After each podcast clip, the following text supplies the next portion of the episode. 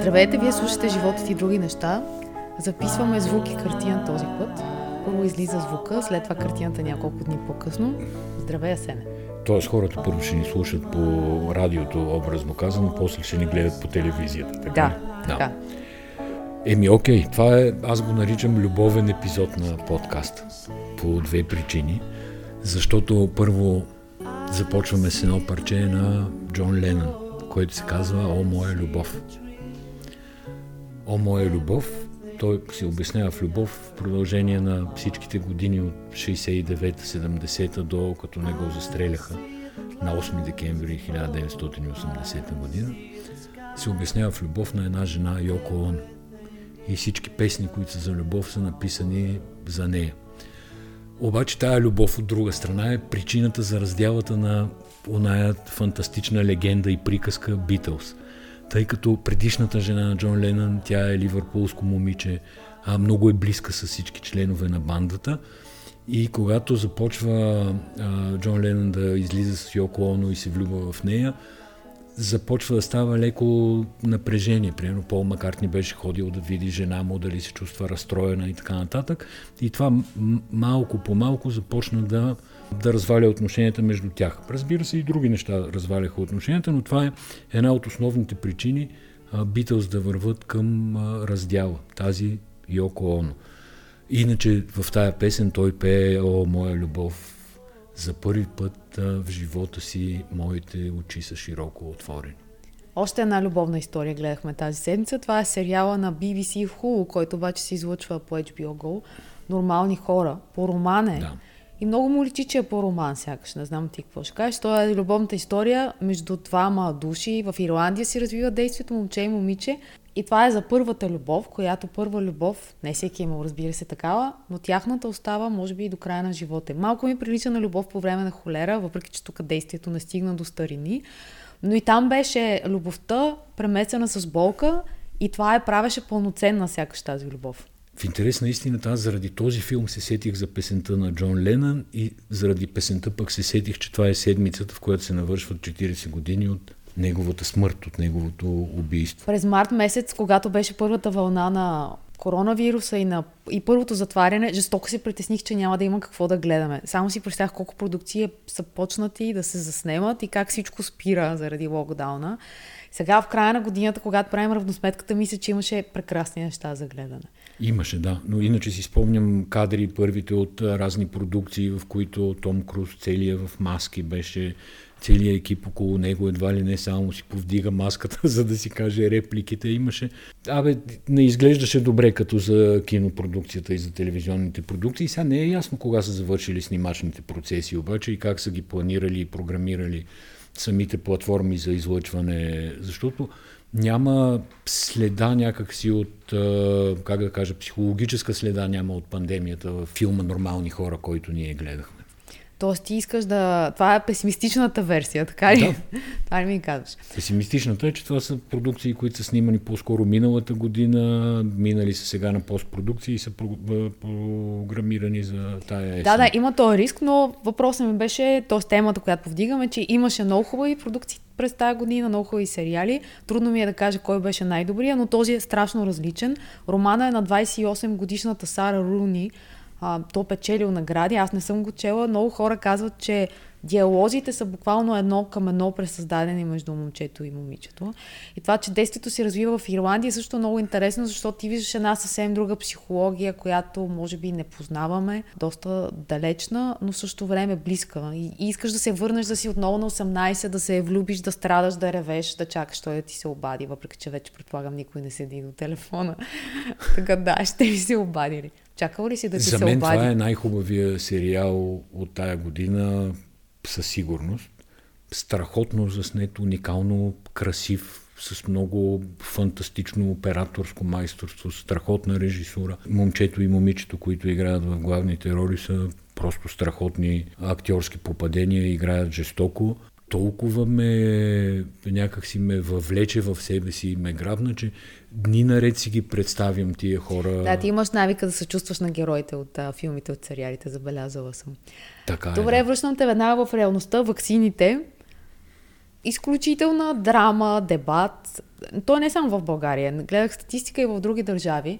Има скептично настроено население и във Франция, и в Германия, и в Япония, въпреки че за Япония данните, разбира се, са железни. Между другото, това е държавата, според мен, в която всеки трябва да отиде един път в живота си и да си отвори очите за свят, който е тук на Земята и е съвсем друг от нашия. Да, да, и да се опита да разбере всъщност защо това свят е такъв какъвто е, защото е много различен от нашия, но също И, и израза мъдростта на изтока може би да разбереш и, и много други неща. И защо Япония е толкова напред технологично, Добре, Защото какво се случва в, Яп... значи. да, в Япония? В момента само това исках да кажа, по време на COVID там се явиха първите магазини, които обслужват, да кажем, Уникло, съвсем масова марка Уникло, Федерери е лице, а, които обслужват в Токио, в централния магазин на Уникло, от роботи се обслужва магазина. А като кажеш Уникло, Тая седмица Уникло успяха да се преборят с Nike за баджа, бранда R, Роджер Федер, RF. RF. На, RF. Само на шапка за момента проверих на 8 декември, това беше на 8 декември, ставаме на тази дата, на 8 декември пуснаха брандираната шапка на Роджер Федерер. Аз на 9 влязох и пишеше, че вече е изчерпана. За няколко, че за няколко, минути, за да, няколко минути, минути се е изчерпала. се е изчерпала тази шапка. Това е пак по линия на това хората какви пристрастия и какви мании имат. Наистина шапката за няколко минути. Не знам в колко екземпляра са е продали Уникло, но със сигурност ще я продадат в още много. Връщам се на вакцините. 18% в Япония казват, че биха се вакцинирали задължително и някъде вече над 50% мнозинството от хората, т.е. Кои, които казват, че да, биха се вакцинирали, когато има, т.е. не са най-ентусиазираните, но са позитивно спрямо вакцина. В България аз не искам Тоест, да 18 и 50 те ще направят около 70%, което ако е така, ще им осигури е в пълна ефективност на вакцината и ще приключат с пандемията в Япония. Да, в България първите вакцини се очакват януари месец. Има план на, за групите, които трябва да минат вакцинация. Започва се от лекарите на първа линия, минава се след това във втория план учители, полицаи. Въпросът е, ще се вакцинират ли хората и каква кампания се води в България за вакцините? За моя известна изненада, понеже аз питам почти всички хора, с които общувам. Мен не си ме питал. Мисля, че те питах и тебе. Даже. И аз какво ти казах? Да. Ти ми каза, че внимателно ще се отнесеш към вакцината.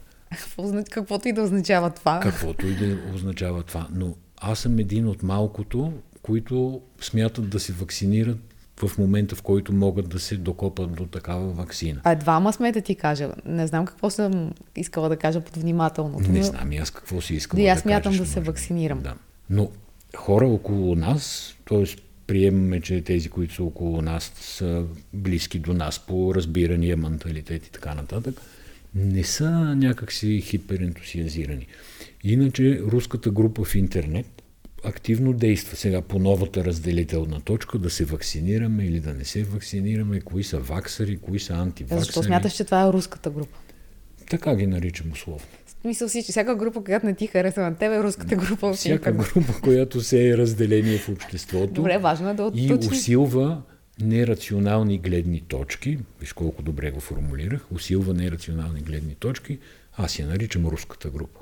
Добре, това, което искам да кажа за вакцината е, че тук ние, медиите, носим изключително голяма отговорност на кого даваме думата и как даваме думата. Защото има едно изследване, което излезе при няколко дни. Това е за вакцината на Модерна, в което се обяснява на 40 000 души са били, как се казва, проследени, вакцинирани, проследени. След това 6 човека умират. Обаче от тези 6 човека 4 са плацебо и само двама, които са над 55 години, са вакцинирани. И веднага се излезе в а, доста от медиите, че ето 6 човека как, има, имаме проблемен вадене. Имам един познат във Фейсбук, който е финансист, сериозен човек, известен сравнително, няма да го казвам кой, който тиражира тази информация нали, от, ед, от едната и страна. Ето, вакцината е лоша, 6 човека умряха. 6 човека умряха, но не се цитира от колко, каква е общата група и какъв процент е 6% на 46 хиляди, а 6 души нали, от 46 хиляди. И аз му написах, човек много е гадно на стари години, да се превърнеш в руски трол. И той ми отговори, а да си американски трол не е по-доходно. Това как трябва да го тълкуваме? Е, ми не знам, тълкувай го както искаш, че явно да си руски трол е доходно. Добре. ВМА са направили много интензивна кампания. Извиня, пак да кажа, това е истински човек, когато аз познавам лично, знам, че е финансист, напълно грамотен, економически и всякак и затова съм леко шокиран от този диалог между нас, но, но е истински. ВМА са направили много интензивна и интересна кампания. Всички шефове на отделения. Първо беше Мотавчийски като началник на болницата, след това всички шефове на отделения излязоха с лични послания във Фейсбук, в които казват защо биха се вакцинирали и че всеки се аргументира. Един каза, че това е лична отговорност, обаче е отговорност към обществото. И аз мятам, че това е правилното говорене от страна на медицинската общност. Давам си сметка, че в самата медицинска общност също има хора, които сигурно няма да се вакцинират. Има хора, които смятат, че имат антитела, обаче има други хора, които смятат, че не е ясно тези антитела колко са силни. И там също ври и кипи под една или друга форма. В този смисъл излизането на, авто, на авторитети с името си и с публичната позиция е много полезно и смятам, че е важно да има такава кампания. Аз искам да кажа на хората да се замислят, нали, като при това прецизно ровене сега, колко точно са а, умрели от контролната група, колко е била голяма контролната група, кое е РНК вакцина, кое е друга вакцина.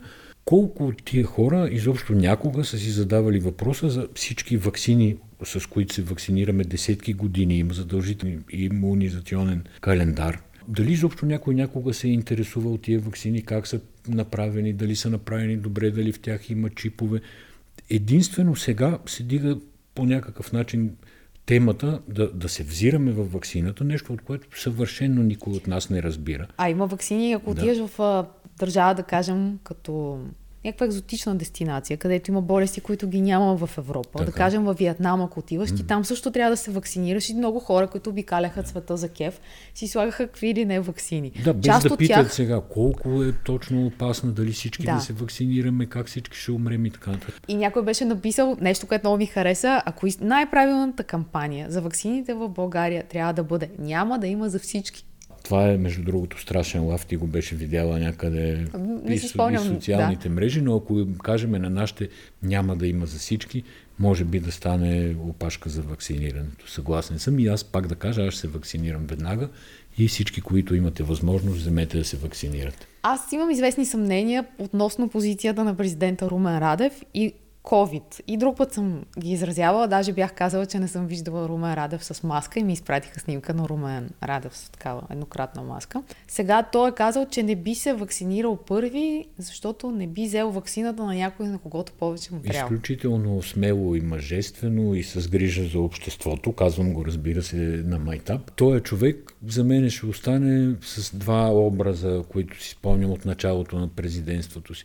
Първо, когато се беше срещнал с бивши партизани и пенсионирани генерали от Българската народна армия от съветско време, в една зала в младост, това още по време на кампанията, и те му казваха другарио генерал. И второто, че пак по време на кампанията или малко след като го избраха, почти веднага след като го избраха, обеща да разследва Кемтрейлс. Държавен глава да говори, че ще разследва Кемтрейлс, при това пилот. Пилот който прекрасно знае какво образ... на какво се дължат следите Аз се опитвам да върна лента назад. Той го беше казал в отговор на някой, го беше питал на публична среща или нещо подобно. Да, разбирам какво искаш да кажеш. Съгласен съм с тебе. И все пак си мисля, че той трябва да дава някакъв пример в случая с ваксините, което не го прави. Обаче назначи датата за изборите. 28 март. Студенко ще е на 28 Това е първата възможна да. дата за изборите.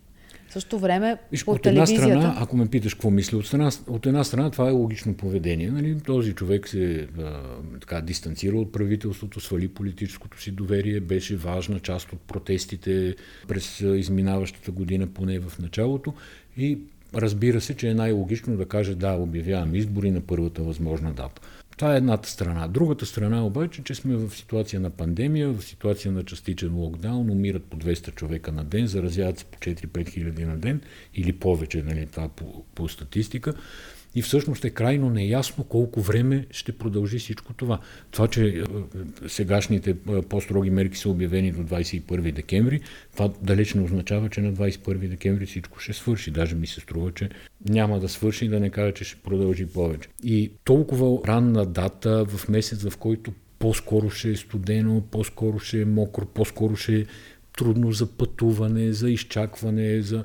Нали си представяш, че трябва да има опашки, примерно пред секциите, каквито до сега винаги е имало, но сега опашките трябва да са на по 2 метра разстояние, със сигурност повечето хора ще висят да чакат реда си за гласуване по училищни дворове, улици, тротуари. И не съм убеден, че е най, как да кажа, разумното решение от гледна точка на фактическото желание изборите да бъдат произведени добре. Според мен, там едно изчакване още две седмици средата на април е в рамките на здравия разум. Така ми се струва. Въпреки, че разбира се, хора на правителството, там бек вокалите, както ги наричаше Борисов, този Мишо Константинов, Антуанета Христова, разни лози, политолози и всякакви други. Моментално още на другия ден наводниха всички телевизии да обясняват, че изборите трябва да са най-рано май месец. Добре, Дема, как си обясняваме факта, че те искат да ги удължат толкова? Кои те? Правителството иска да остане на власт до май месец. Правителството иска да остане на власт всеки възможен ден повече. Това е очевидно, нали, още от протестите на сам. Ако те мислиха за това как да се нормализира, да кажем, политическата ситуация в България. Може би щяха да помислят как да си подадат оставка, да се яват на нови избори, да ги спечелят и да започнат да управляват Добре, с нова т.е. ти казваш, че те не си вярват, че биха спечелили изборите и заради това искат да останат колкото се може по-дълго. Така да, сега трябва да се видят други тайминги, нали? кога ще идват пари от Европейски съюз, тия прочути траншове там от плана за възстановяване. Ние не знаем тия неща или ако са публично известни, поне ние не ги знаем, но със сигурност нещо някъде се съобразява, чертаят се планове. Да, има нещо, което мене ме притеснява за, специално за изборите. Това е, че все пак трябва да се промени изборния кодекс. И това е какво случва с хората, които са под карантина, защото в момента гласуване с урни, идва един екип, който ти позволява да гласуваш вкъщи. Това е само за хора, които имат, а, да, въз, са възпрепятствани да се движат.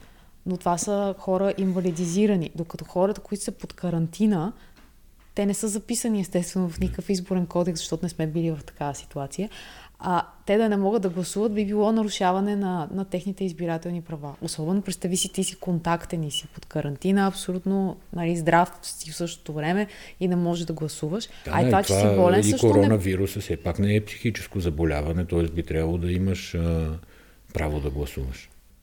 Минаваме, минаваме тая тема. Аз исках нещо за, за пандемията да кажа. Всяка сутрин имаме статистика за хора в интензивни отделения, за оздравели и за починали.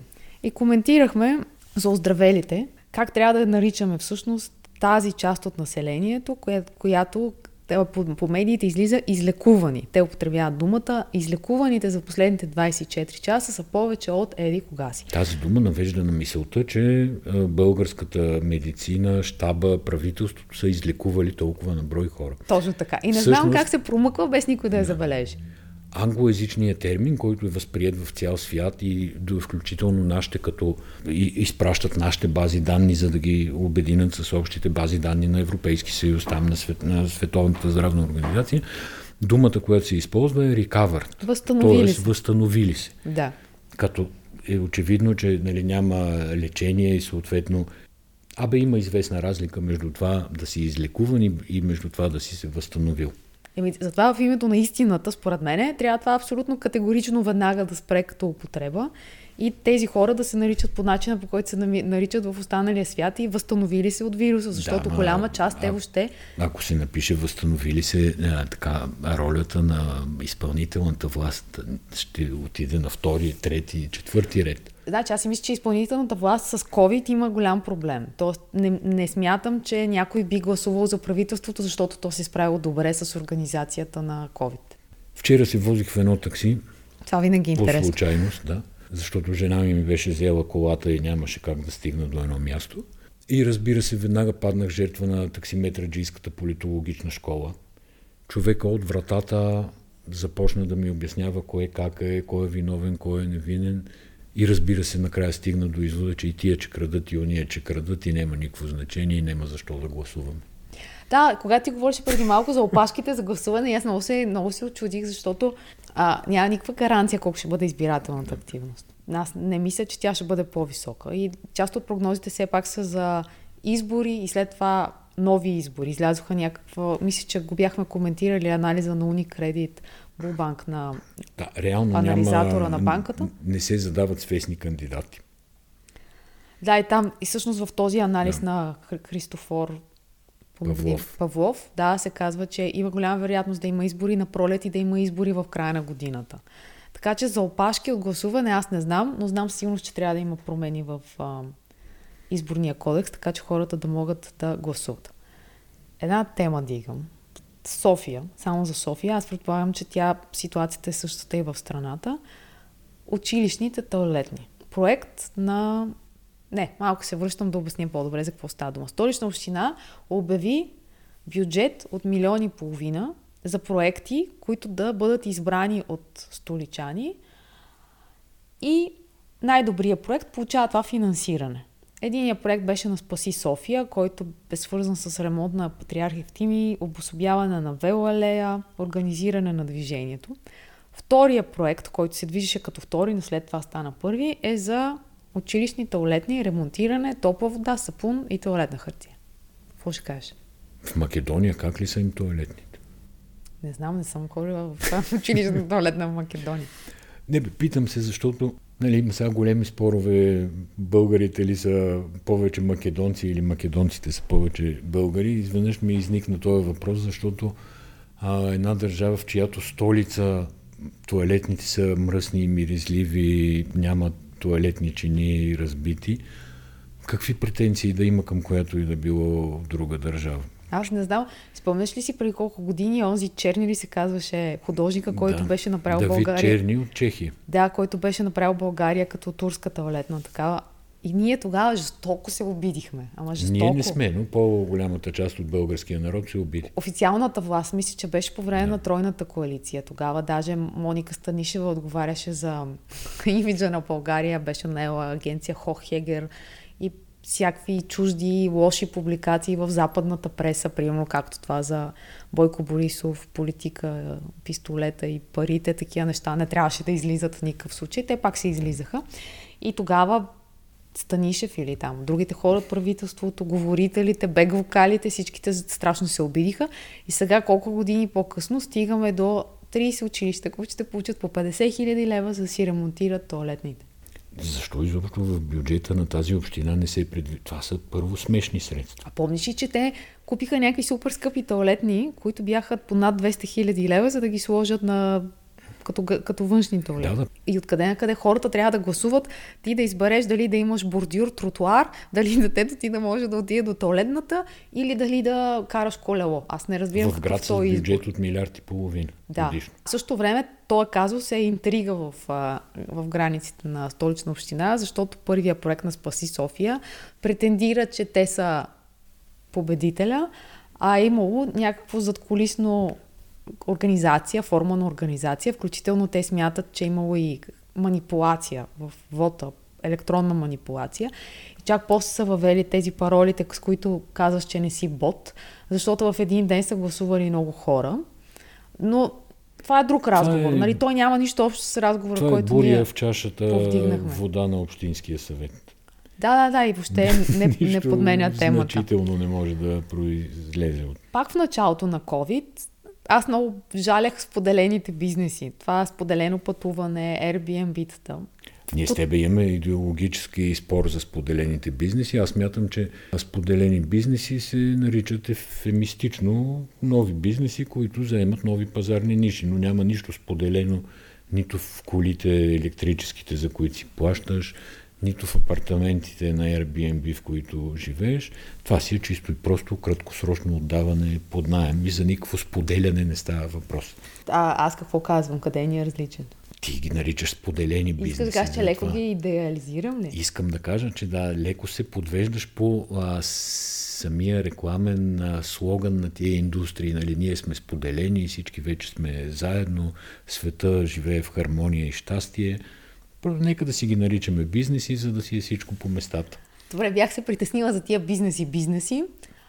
Обаче Airbnb направиха първично предлагане на акциите си миналата седмица и сега се разбира резултата и те си изпреварили по капитализация Марият хотелите.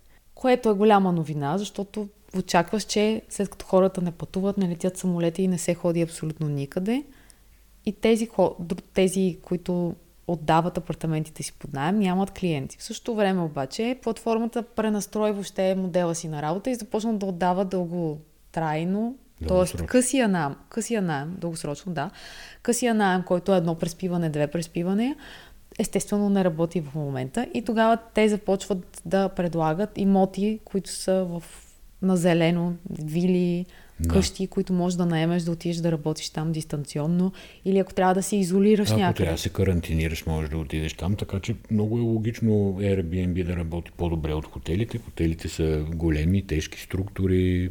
Мариот, както казваш, веригата е верига на луксозни хотели, изисква огромни средства за поддръжка, независимо има или няма клиенти. Е нормално акциите на Марият всъщност и на всички други хотелски вериги да не са на върха си в момента.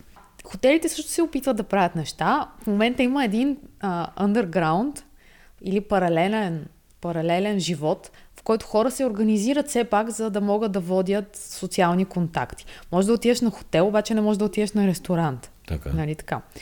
И да кажем, има хотели, които организират вечери по стаите, правят се организации за нова година, има заведения, които работят до 15 човека, които са private партита. Тоест, тече все пак нещо, но как то ще се оформи като така че да стане някакъв легален бизнес, защото сега изключвам хотелите, които наистина имат, имат право да, на рум сервис и, и ти да получиш храна в стаята. Но другите малко хибридни форми на удоволствие, те също трябва да намерят някакво бизнес, бизнес измерение, както ти го наричаш. Да, а какво казваш? Нищо казвам, че предстоят нови неща. Това казвам. Искам да кажа от мен какво очакваш. Нищо от теб очаквам ако, да коментираш Боб трябва... Дилан, който даде 600 песни за колко 300 милиона долара. За 300 милиона. Е, Боб Дилан си е Боб Дилан, Нобелов лауреат. Това за сигурност е добавило към цената на сделката нали, миналата година за Нобелова награда за поезия. Дилан си е огромна легенда, даже се очудвам, че до сега не си е продал песните. Universal Music Group. Да, той вече е на доста години. Предполагам, че продава така за последно 10. Чегувам се, смисъл с най-голямо уважение към Боб Дилан, разбира се, създаде велики песни. Имаше нов албум тая година през юни. Да, но той беше странен. Искам да кажа, Боб Дилан не е някой като Били Айлиш или Карди Би да си даде песните. В смисъл, Боб Дилан е някаква легенда. И мен ми е интересно тази цена от 300 милиона долара. Звучи ми като нещо вау. Вижда ти се голям. Да. Еми, не. не знам колко хора слушат Боб Дилан, това искам да ти кажа. Много хора слушат Боб Дилан, особено в родната му Америка. Страшно много хора слушат Боб Дилан. Той е певеца на, певеца на Америка. От края на 50-те до, до днес. Новия албум беше малко странен. Е, той си е странен. Имам предвид Боб Дилан си е странен. Ако го видиш как изглежда напоследък, нали, с мустачките, с а, така, съвсем вече излинялото лице, почти на мъченик, на жив светец. Странен е Боб Дилан, да. Имаше една песен 11 минути, ако си спомняш. В смисъл не, че се казваше 11 минути, беше дълга 11 минути. Е, която... Тя от новия албум точно не я визира във време, да, да, да. в което се променят така. нещата. И в тази връзка само искам да завършим с нещо, което ми беше наистина интересно. Прогнозата на една жена от маркетинг гуру, може да наречем. Тя в момента работи в Филип Морис, но преди е била хет на Хавас. И тя всяка година коментира тенденции, които биха се случили в следващата година. И беше казала нещо много интересно. За една интернет година се смята, че се равнява на 7 истински години. Да, и тя казва, че това селскостопанско работно време, което ние сме свикнали да съобразяваме с изгръва на слънцето и залеза му, за да можем да съберем реколтата, в следващите години ще бъде предефинирано абсолютно по нов начин. И факт, че едни от най... Тя смята, че ще се работи 24-7.